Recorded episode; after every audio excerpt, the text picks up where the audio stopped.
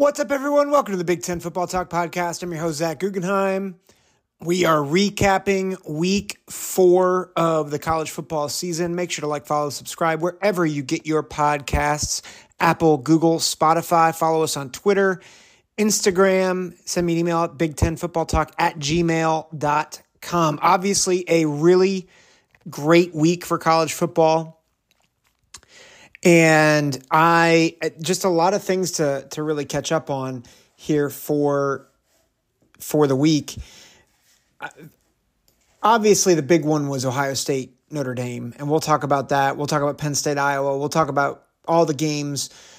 I, I think where I want to start is just kind of how I'm looking at the Big Ten in terms of tiers. Uh, Yankee Wolverine, uh, my my buddy on Twitter, he uh, he told me that I can't rank a West team at all in my top five, and I mostly agree with him. Mostly, I think there is one West team that belongs in the top five, and I'll explain that in a minute.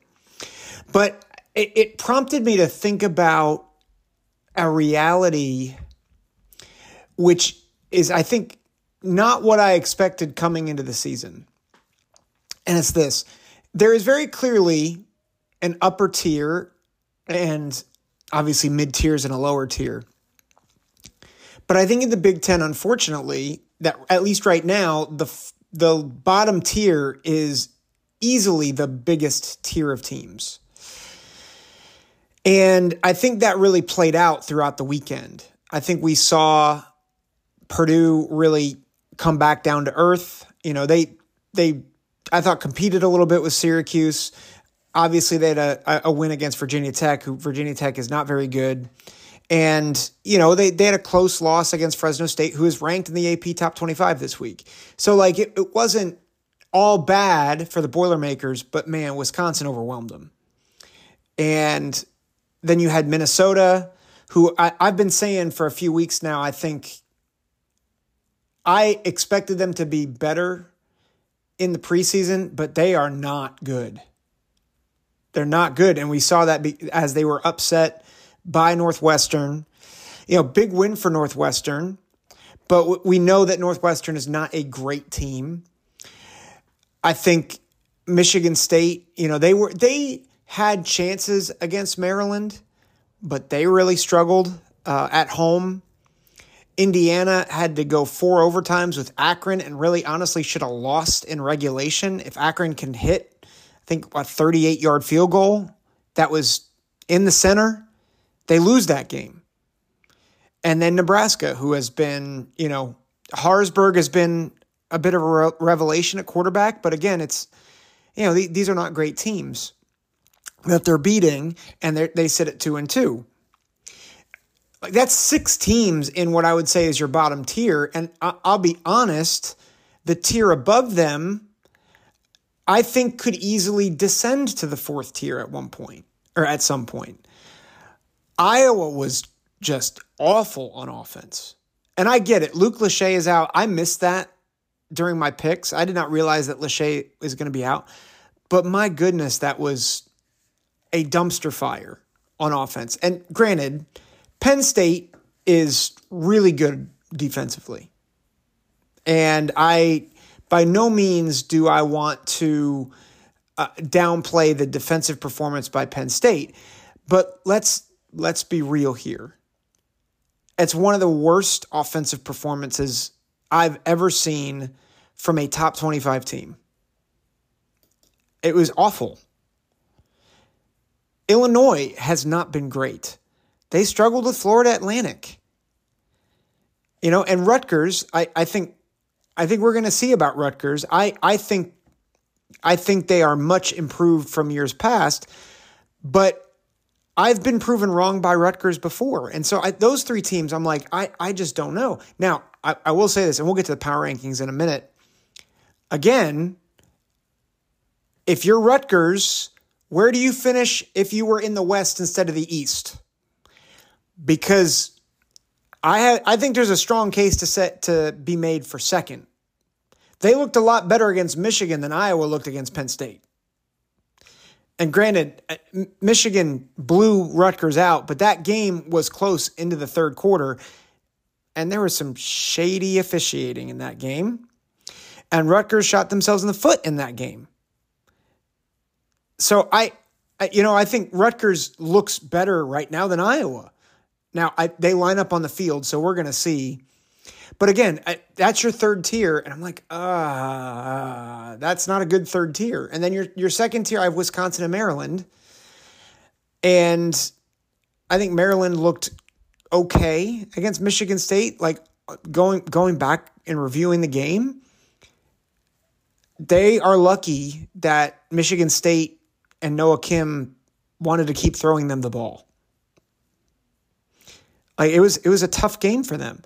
Wisconsin looked dominant, and I think they they look the, their loss looks better now than it did a couple weeks ago because Washington State, I mean they it looked respectable at the end, but I mean they they put a beating on Oregon State in the first half. And I mean, they were up 17 in the fourth quarter, and then Oregon State rallied to make it a 38 35 game. But like, that's their loss was going on the road to Washington State. Like, that's, I thought that was not a great loss. I'm like, Washington State's not that good. They could be a contender in the Pac 12. And Pac 12's loaded this year. It's loaded. Uh, going back to Iowa, 76 yards. How, how do you just get 76 yards? I don't understand it. That's that's my one. Well, I'll rant more about Brian Ferentz and his ineptitude here in a, in a minute. And then the, the first tier is is still Ohio State, Michigan, Penn State, which we'll talk about. So uh, it it's hard, and I think you get to those last six teams. I'm like, I don't I don't know how you rank them. I don't know where you rank them. So I'm I, this is my attempt to. This is my attempt to. Last place in the Big Ten in my power rankings right now is Minnesota. The, the boat is sinking. And Minnesota was lucky to win at home against Nebraska. They they were they they struggled in their second game against a MAC team, and then they they got beat by North Carolina. I thought it was at least a little respectable, but this is this is not a good look for the Golden Gophers to be up 21 and to choke away a win against a team that has not been effective at all. And I'm going to talk about Northwestern in a minute because they deserve to be celebrated. But as much as Northwestern won the game, Minnesota choked it away. And listen, I I'm not sure how many wins are left on Minnesota's schedule? I mean, they, they've got a tough, tough schedule moving forward. You know, they, they play Louisiana. I think that should be a win. I think. I I mean, Louisiana's three and one. They beat Buffalo, they beat UAB, they lost to Old Dominion, and they beat Northwestern State.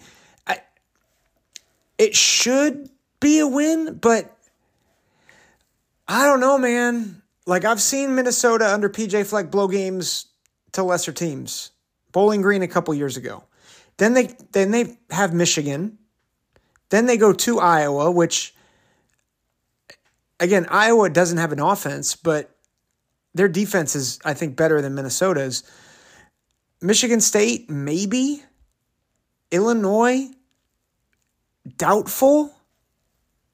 At Purdue, maybe. And then they finish with Ohio State and Wisconsin. I mean, that's just it's rough. And I don't I don't know. Like Kaliakmanis has looked just not it. I thought he was there, and I, at times he does. Oh, but it, it's just rough. And they, I, I hope the Gophers prove me wrong. I hope PJ Fleck proves me wrong. But right now, it's not looking good for the Golden Gophers. I've got Northwestern at 13. This could easily change, but David Braun and Ben Bryant deserve their flowers, man. To see Ben Bryant's reaction after throwing that game winning touchdown pass to Mangieri was it was special. It was special. And I get it, they're not good. You know, they may not win another game this year. They might win one more game. Uh, but the fact that they fought back, it shows that one, these players have not given up and that they want to be there and they want to fight for their coaches and fight for their team even though you know the stadium was half filled it was you know not a lot of hope uh, in the program and they came back and they battled from 21 down and they won that football game they deserve a lot of credit and david braun deserves a, a lot of credit who knows what the future holds for northwestern and for david braun um, I mean, I could easily see that this is lame. This is lame duck, and he's just an interim. But you know, I'm proud of those guys for fighting and fighting and fighting. They do have Howard, so that that could be a win. But who knows? Maybe this is a turning point for them in this season. Uh, it's a it's a big big win for them. Any win was going to be big for them, and I think that even if they only win against Howard for the rest of the season, they've already, I think, tripled the win total that people expected uh, for Northwestern, and that's that's a good thing for this program. Number twelve, I have Nebraska. Uh, Nebraska, they probably should have won by more against Louisiana Tech. There was some again weird officiating, uh, but Nebraska did what they needed to do. They they pulled away, won by fourteen. You know, avoided getting upset by a team that they shouldn't get beat by. Uh, I, I, think more will come. You know, we'll see more from Nebraska and see how if they've really progressed. Number eleven, Indiana. I again, if you're if you're sitting there thinking, how is Indiana eleventh? It's because I I don't know how to rank these teams. Indiana got taken to the limit by Akron. They should have lost to Akron. Four overtimes and they had to do the little Philly special play to to win uh, on on a two point conversion for the fourth overtime. Which, by the way, I hate that overtime rule. Can we can we get rid of? I know people are like, let's shorten the games. Why are we so eager to shorten the games? Like, it's dumb. Go back to the old overtime rule. It's so much better than this. Anyway, Indiana won. They escaped against Akron, who is not a good MAC team. And again, I Indiana gets Maryland next week. I think that's going to be rough. I, I just don't think Indiana is going to do well. But I, I don't know where to put them. I, I feel like they could easily be 14th or they could be be ninth because of how they played Louisville. Like they they were in it against Louisville, and Louis, I think Louisville's a pretty good team. So I I don't know. I don't know. I've got Indiana 11, Michigan State 10. Michigan State at times outplayed Maryland. And I, I was looking on X, formerly known as Twitter. A lot of people were saying that Michigan State had they've given up on the team, they've given up on the program. I I don't see that. You know, they were down 24 to 9 and they were still fighting. You know, they they outgained Maryland, they had more first downs than Maryland, but they had key penalties, they had a field goal blocked, and they had five turnovers. And you don't win games like that. And so Michigan State, with all the turmoil that's going on in that program right now, there are flashes where you're like, oh, Michigan State actually has some some guys. They actually can compete. And honestly, there there were times where they looked like they could match Maryland. But again, they they are self imploding, and I don't think it's it's effort necessarily or that they're giving up. I just think they're they're undisciplined, and why wouldn't they with everything going on in their program right now? And so if Mark Dantonio, I, I know Dantonio is not the head coach, but if if he and and that staff can kind of help bring them in and control uh, more of of their maybe aggression or their their playmaking. Like I think Michigan State might be able to sting a couple people, but until they can prove that, they're they're in this tier where they're just they're not they're not playing well. Um, also, I think people could have said, "Did you see what happened against Washington?" And my argument would be, I think Washington's going to do that to a lot of people. So I, I don't hold Washington against them as much. Um, I, I hold the broken tackles and all that against them. And again, discipline. They, they need to be disciplined. But I, I, I don't see lack of effort. So I've got them at 10. I've got Purdue at 9. I was wrong about Purdue. I, I picked Purdue to upset Wisconsin. I I think I was wrong about Wisconsin too. But Purdue Purdue is uh, Hudson Card really struggled in this game. And you know, I, I think the the run defense got gashed. And again, I'm not sure I'm not sure what to make of Purdue, quite honestly. Uh, I think they have good pieces. I think Hudson Card can be good, but he was not very good in this game. So I, I have Purdue at nine. I have Iowa at eight. And part of this is honestly just a comparison between how Iowa played Penn State versus how Illinois played Penn State. Iowa was just terrible. I mean, again, part of that was Penn State. But this offense is atrocious. And listen, I thought McNamara, you know, McNamara had his ups and downs at Michigan. I thought he was an upgrade against uh, upgrade over Spencer Petras because, quite honestly, how could he not be? No offense to, to the kid, but he was by by the end of his third year, he had regressed. Well, he's regret. Cade McNamara has regressed in the Iowa system, and I don't know if that's saying much because there's a reason why he left Michigan. He was he was the backup. He was the guy who got beat out by JJ McCarthy. He's not a good quarterback. And losing Lachey, not having your top two running backs, that that kills their offense. And I like Erick All. He's a good tight end. He's not he's not Lachey.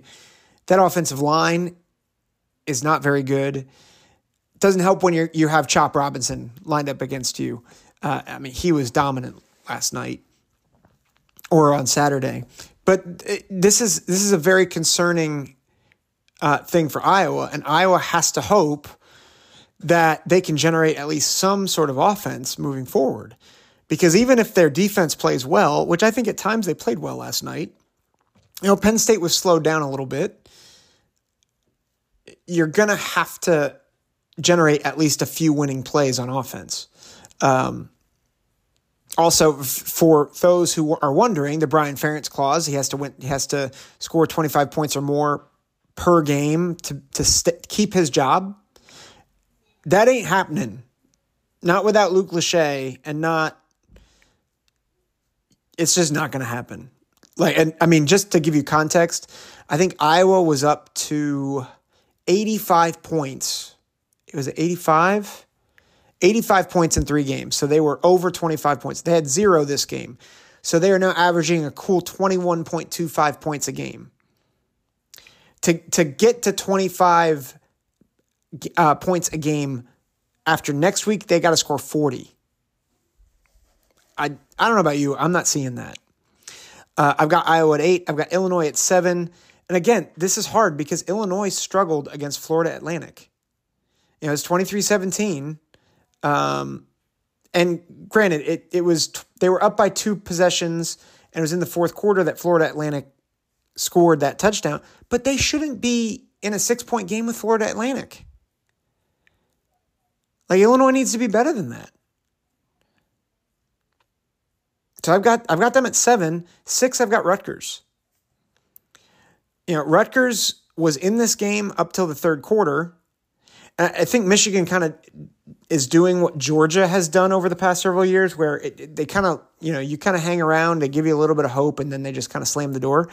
But the reality is, you know, Wimsatt made some good plays. He made some, he made some nice throws. He, he's not a great passer, but he made some good throws. He made some plays in the run game. I thought they moved the ball well. For a team that really can't throw that well, I thought they moved the ball fairly well against a really good defense. And I think if they, you know, they got to keep themselves from turnovers. But I mean, if they play clean football, this is a team that I think can win seven games this year. I think they can beat Iowa. I mean, especially without their playmakers. And, you know, if you're an Iowa fan, you're like, we're not getting beat by Rutgers. Listen, you struggled a lot. You know, I, I know Iowa State, you were up big. And for you, for you guys, it was big. But like, you struggled with Iowa State. You, you couldn't put away Utah State. it took you until late to, to beat Central Michigan or to, to pour it on against Central Michigan. This is Rutgers is better than you think. So I've got them at six. At five, I, I I had them switched on my on my list, but I'm gonna I'm gonna pull the trigger. Five, I have Maryland. I don't think I, I think Maryland, after watching the game and watching their game against UVA a week ago, I just don't think they're as I think they are good. I think they're going to have a tough time with Indiana next week. I think I think Indiana's defense is going to give them all they can handle. I don't think I think ultimately Indiana's offense is going to be their undoing. But I think that's going to be a tough game for Maryland. And again, I, it's it's tough. The, the dividing line is tough here. So I have Maryland in that second tier. I have them at five. Wisconsin, I have four. I think the fact that Washington State beat up on a really good Oregon State team, I think showcases the reality that Wisconsin got beat by a really good team. And they came back in that game. And now that, you know, they, they went on the road, which is not easy to do on a Friday night, and just pulverized Purdue. And I I really re- really respect the Badgers. I think Tanner Mordecai is starting to heat up a bit. Got mo- moving with his legs. You know, was able to throw the ball a little bit. Braylon Allen got loose. My one, the one sad thing is Chez Mellusi out, probably out for the season. I think it's been confirmed he's out for the season. Uh, so sad because he was having a great year so far. Um, and so prayers up for for Chez Mellusi. Um, but I have Wisconsin at four, and then you get to the big three. And I've I'm shifting how I'm doing my rankings. I've always tried to lean towards resume. And so I'm leaning heavily towards resume at this point. So I have Michigan at three. I think Michigan is great, but they haven't played anybody. Like Rutgers is their best opponent right now. And I think Rutgers is is good for Rutgers. And I think they're a, a mid tier Big Ten team. But that's their best opponent. And it's it's the only Power Five opponent that Michigan that Michigan has played. And so just on that sheer fact alone, I have them at three. Penn State, I have at two. They have played three Power Five teams, one on the road. They went to Illinois, which is a tough place to play beat them by 17. You know, they dominated Iowa and they beat up on I, what is interestingly interestingly enough a 3 and 1 West Virginia team which has beaten Texas Tech uh, who took Oregon to the limit. Um, and I think they they beat Pitt. They beat Pitt as well, which again, they're not great programs, not great teams, but they're th- th- they beat a three and one Power Five team. I think Drew Allar is getting more comfortable. Uh, I, I want to see more out of that offensive line, but that defense is getting after it. Chop Robinson getting after it. That back seven is amazing. And so I've got Penn State two, and then I, I have Ohio State number one on the sheer fact that they have, they have the best win, the best win by far of any Big Ten team and either the best or the second best win of the season uh, overall of anybody in the country. And I want to talk about Ohio State for a minute in context because I think I think Notre Dame played better last night or on Saturday. I think that's the best offensive line in the country that Notre Dame's got uh, across the board. Now, I think Michigan by the end of the season could have something to say about that. I think Georgia could have something to say about that. But right now, that offensive line is filled with dudes. Joe Alt being the primary guy, Blake Fisher on the other side. But that is a stout offensive line. And they were leaning on Ohio State. And I thought Ohio State, I, having said all that, I thought Ohio State's defense played really well. They played bend but don't break for a lot of that game, and they bent and bent, and at times, a couple times they broke. But I thought in general they played really well, particularly that secondary. That secondary kept everything in front of them. I thought they took away any any explosive plays. Uh, I, th- I think the front seven there's there's a lot of work to do, but when when it came to it, JT Tuimoloau made the plays that he needed to make to get Notre Dame off the field. I will say I'm not sold on Ohio State as the Big Ten favorite. They're they're number one because they have the best win. If I were doing it at just projecting where I think teams are going to go, I would pick Penn State to beat Ohio State at this point. I would pick I would pick Michigan to beat Ohio State at this point. And part of that is they, they have to grow still. That offensive line and run blocking has not been very good. That defensive line and those linebackers, I like Steele and I like Tommy Eichenberg, but they were bad last night or Saturday. Sorry. I keep I'm recording this on Sunday. They were not very good. The defensive line, outside of a couple pressures from Tuimoloau, and I, I think Tyleik Williams played a really good game. But outside of those guys, like they were not the defensive line I expected coming into the season. And I think they would get beat by both Penn State and Michigan at this point. But they don't have to play them yet. With that being said, let me get to something else that's been hyped up before I get to my top 10. There's a couple things I want to address. One is just how polarized media and other people are over things like Ryan Day's outburst at the end of the game. And it, it, there's the media outrage over that. There's media outrage over Colorado. Let me just speak into that for a minute.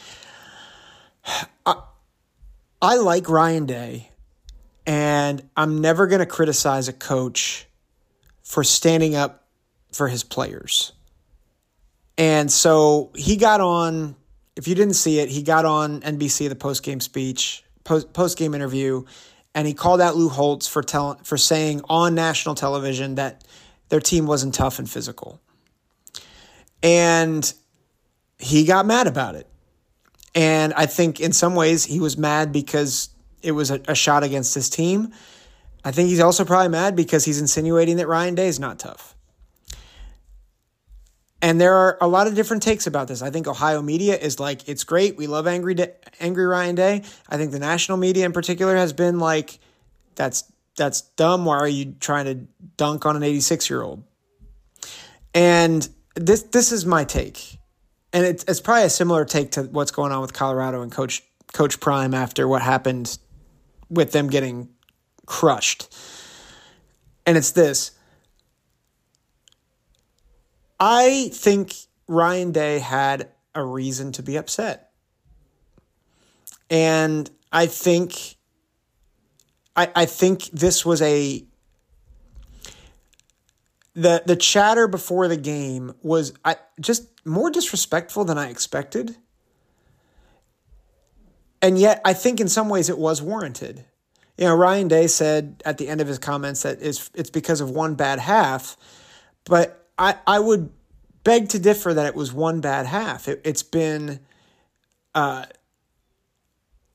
it's been a couple of halves, um, particularly two halves against the team up north, um, and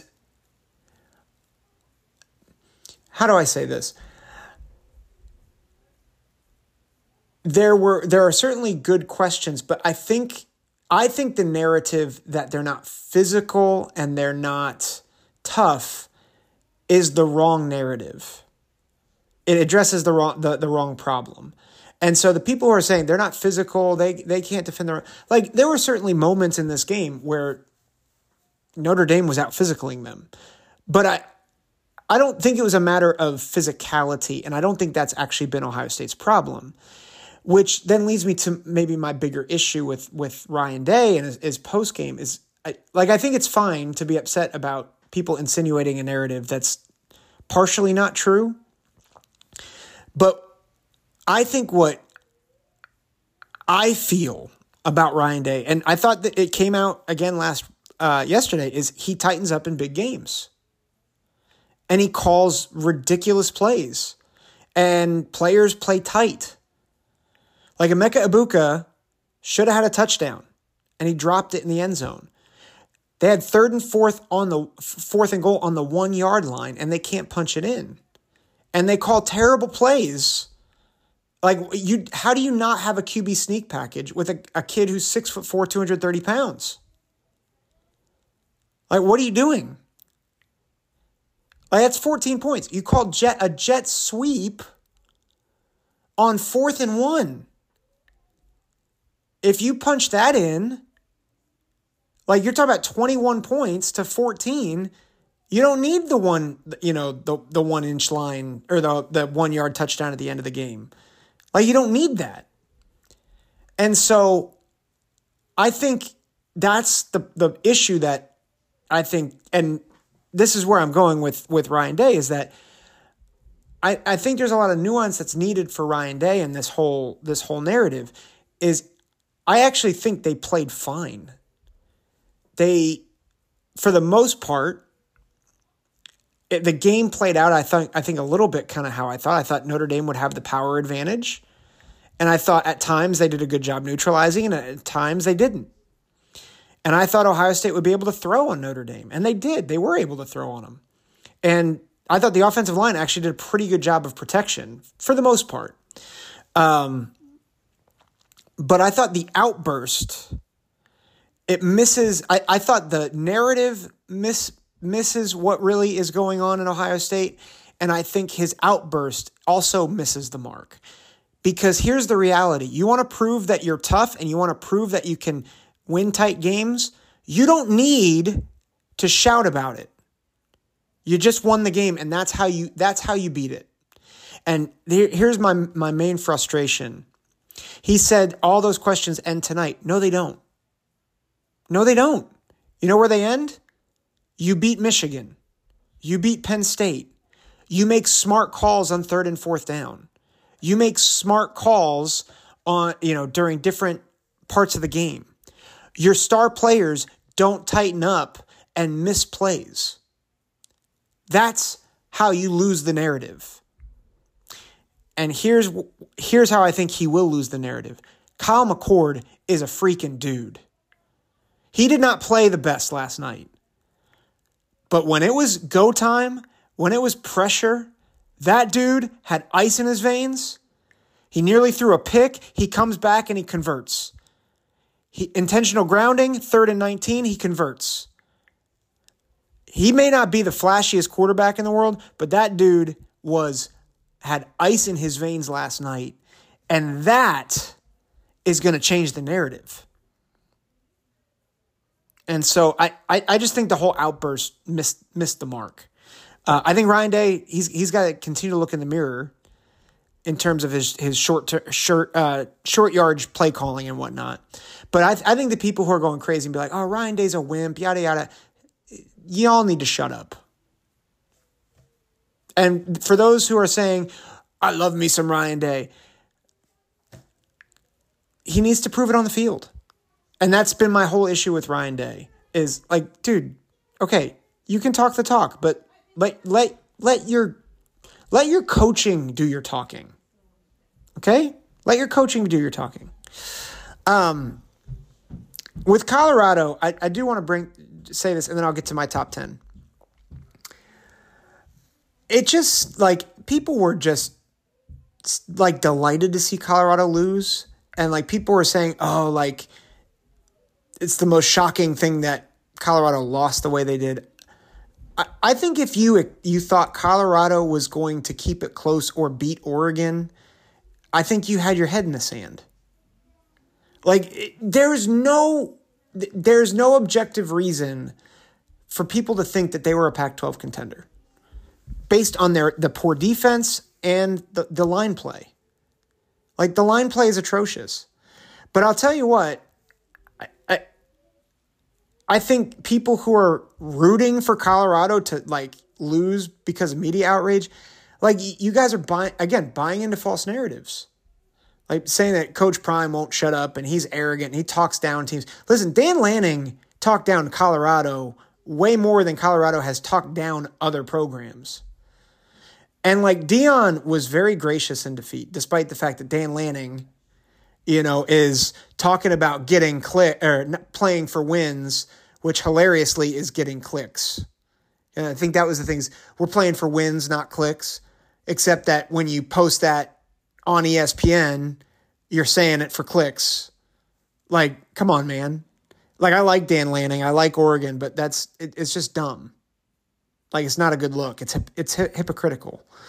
Um, so I, I I don't I don't understand. I'm going long on this because there's one other thing I want to get to with the recap, and it's every year and, and probably every week, but officiating is stupid. And what what boggles my mind and it happened in the Rutgers game, at Rutgers Michigan game. It happened in the Ohio State Notre Dame game.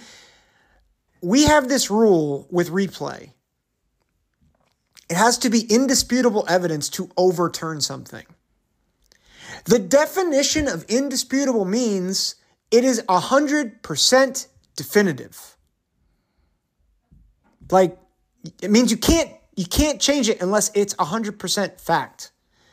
And there's plenty of plays I can pick out, but I'm going to pick the Ohio State Notre Dame one that that it ticked me off for no other reason than it, it nullified another catch by Marvin Harrison that was awesome because Marvin Harrison had a foot down before his forearm came on or before his hand landed in the white. And after review, they said it was incomplete. Now, it was talked about afterwards uh, at after the half and they said, "Well, it's because they saw the ball move a little bit that it was that they determined that they needed to look at the hand and not the foot because the ball moved a little bit." To which Terry McAulay, the rules expert, then said, "But that doesn't necessarily mean that isn't a catch." And so it should have stood. And so that's the rules expert saying that they got it wrong on NBC. The Big Ten office is the one who overruled that. The Big Ten office needs to figure out what indisputable means. Because indisputable means 100% definitive. If it's not 100% definitive, you can't reverse a call. It's in the freaking rule book. And this happens all the time. And I, like, I don't understand. I, I feel like people should be suspended for this. Like it's it's not a bang bang play. It's not you know I can forgive an official for throwing a flag because he thought he saw pass interference when he didn't. It stinks, but I can forgive that. I can forgive missing a hold because again, it's it just happens and maybe you see it, maybe you don't. It's live. But with plays that you review, there should be someone there to say, well, is there any doubt that this that this should change? And if they say yes, then they should say, "Oh, we can't overturn it." It should be that simple. How do they get this wrong? Every game or almost every game. Like it, it's mind-boggling. I and I, I'm thankful that it didn't impact the the the flow of the game because there was a penalty in that. But it's it shouldn't happen. And it certainly shouldn't happen to the frequency it happens. Review should be the easiest job in the world because all you do is you look at a play and you say, is there indisputable evidence to overturn this play? And if there uh, if there is not indisputable evidence, you can't overturn it. It should be the easiest thing in officiating. And it's for some reason they get it wrong all the time. Like they need to start fining officials and offices for screwing this up. I, I'm I'm it's ridiculous. There's no reason why they should get this wrong. I'm gonna I'm done with my rants. Let me get to my top 10 and I'm going long so I'll just I'll just motor through this. Number 10 I've got Washington State. Uh, Washington State they have wins over Wisconsin and Oregon State, which is better than anything that USC or Oklahoma have done. Uh, USC I don't understand the USC love. I know I've said that a couple years for for a few year, uh, weeks now, not years, a few weeks now. Their defense stinks. They struggled a bit against Arizona State. Arizona State stinks. I don't I don't understand the USC love. Um, I think Washington State is for real. Uh, number nine, I got Utah. Utah, what they're doing with a backup at quarterback for the past several games is nothing short of remarkable.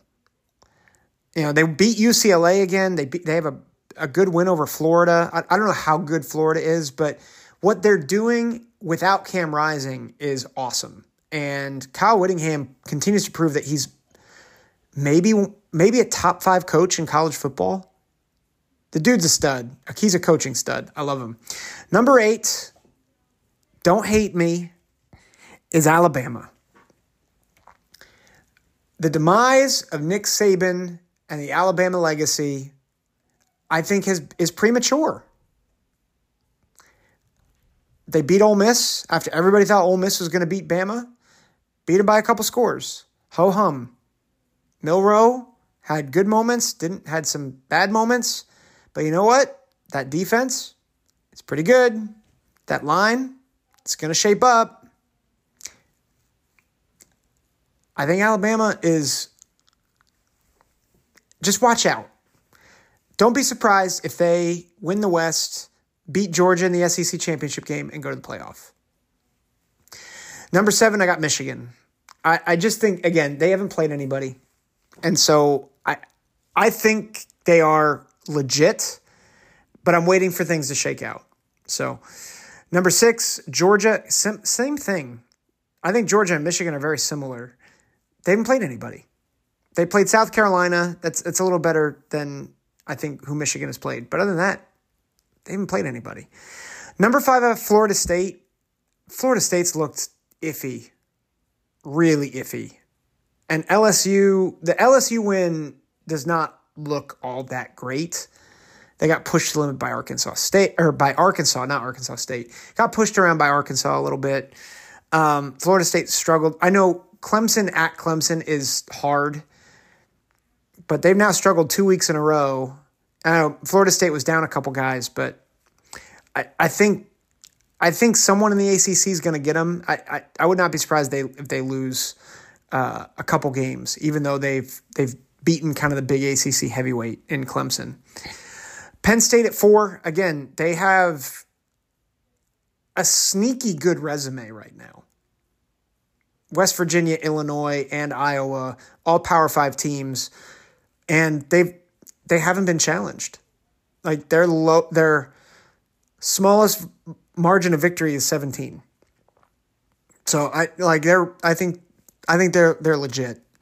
Ohio State three again based off the Notre Dame win, going on the road, top 10 team with those stakes. I I think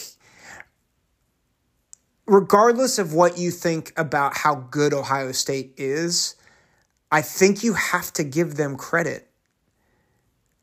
And uh, you know, unless a Notre Dame comes out and just chokes against Duke, which that's a that's going to be a fun matchup, by the way, Duke versus Notre Dame. Like I, I think you gotta you gotta have some respect for that for that win going on the road in a tough environment. Number two, I have Texas. And again, I think Texas, I think the Texas win over Alabama is the best win in, in college football right now. And then number one, I'm going a little bit against what I was saying with, with resume. And it's, it's solely because they have looked dominant, is Washington. I think Washington right now is the best team in college football. And I think, and people people were pointing out that they let Cal score 32 points on him.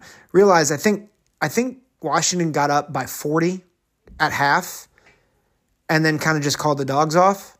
So like, yeah, they they allowed 30, but most of it was probably their second team and third team. So I'm not I'm not dinging them for giving up 30 points because most of that was in the second half. Washington is really good. that offense is really good. So that's that's the top 10. That's the recap. Uh, I I'm sorry for going long. Hopefully hopefully you guys appreciate this. I will be back with picks next week. Until then, take care. God bless.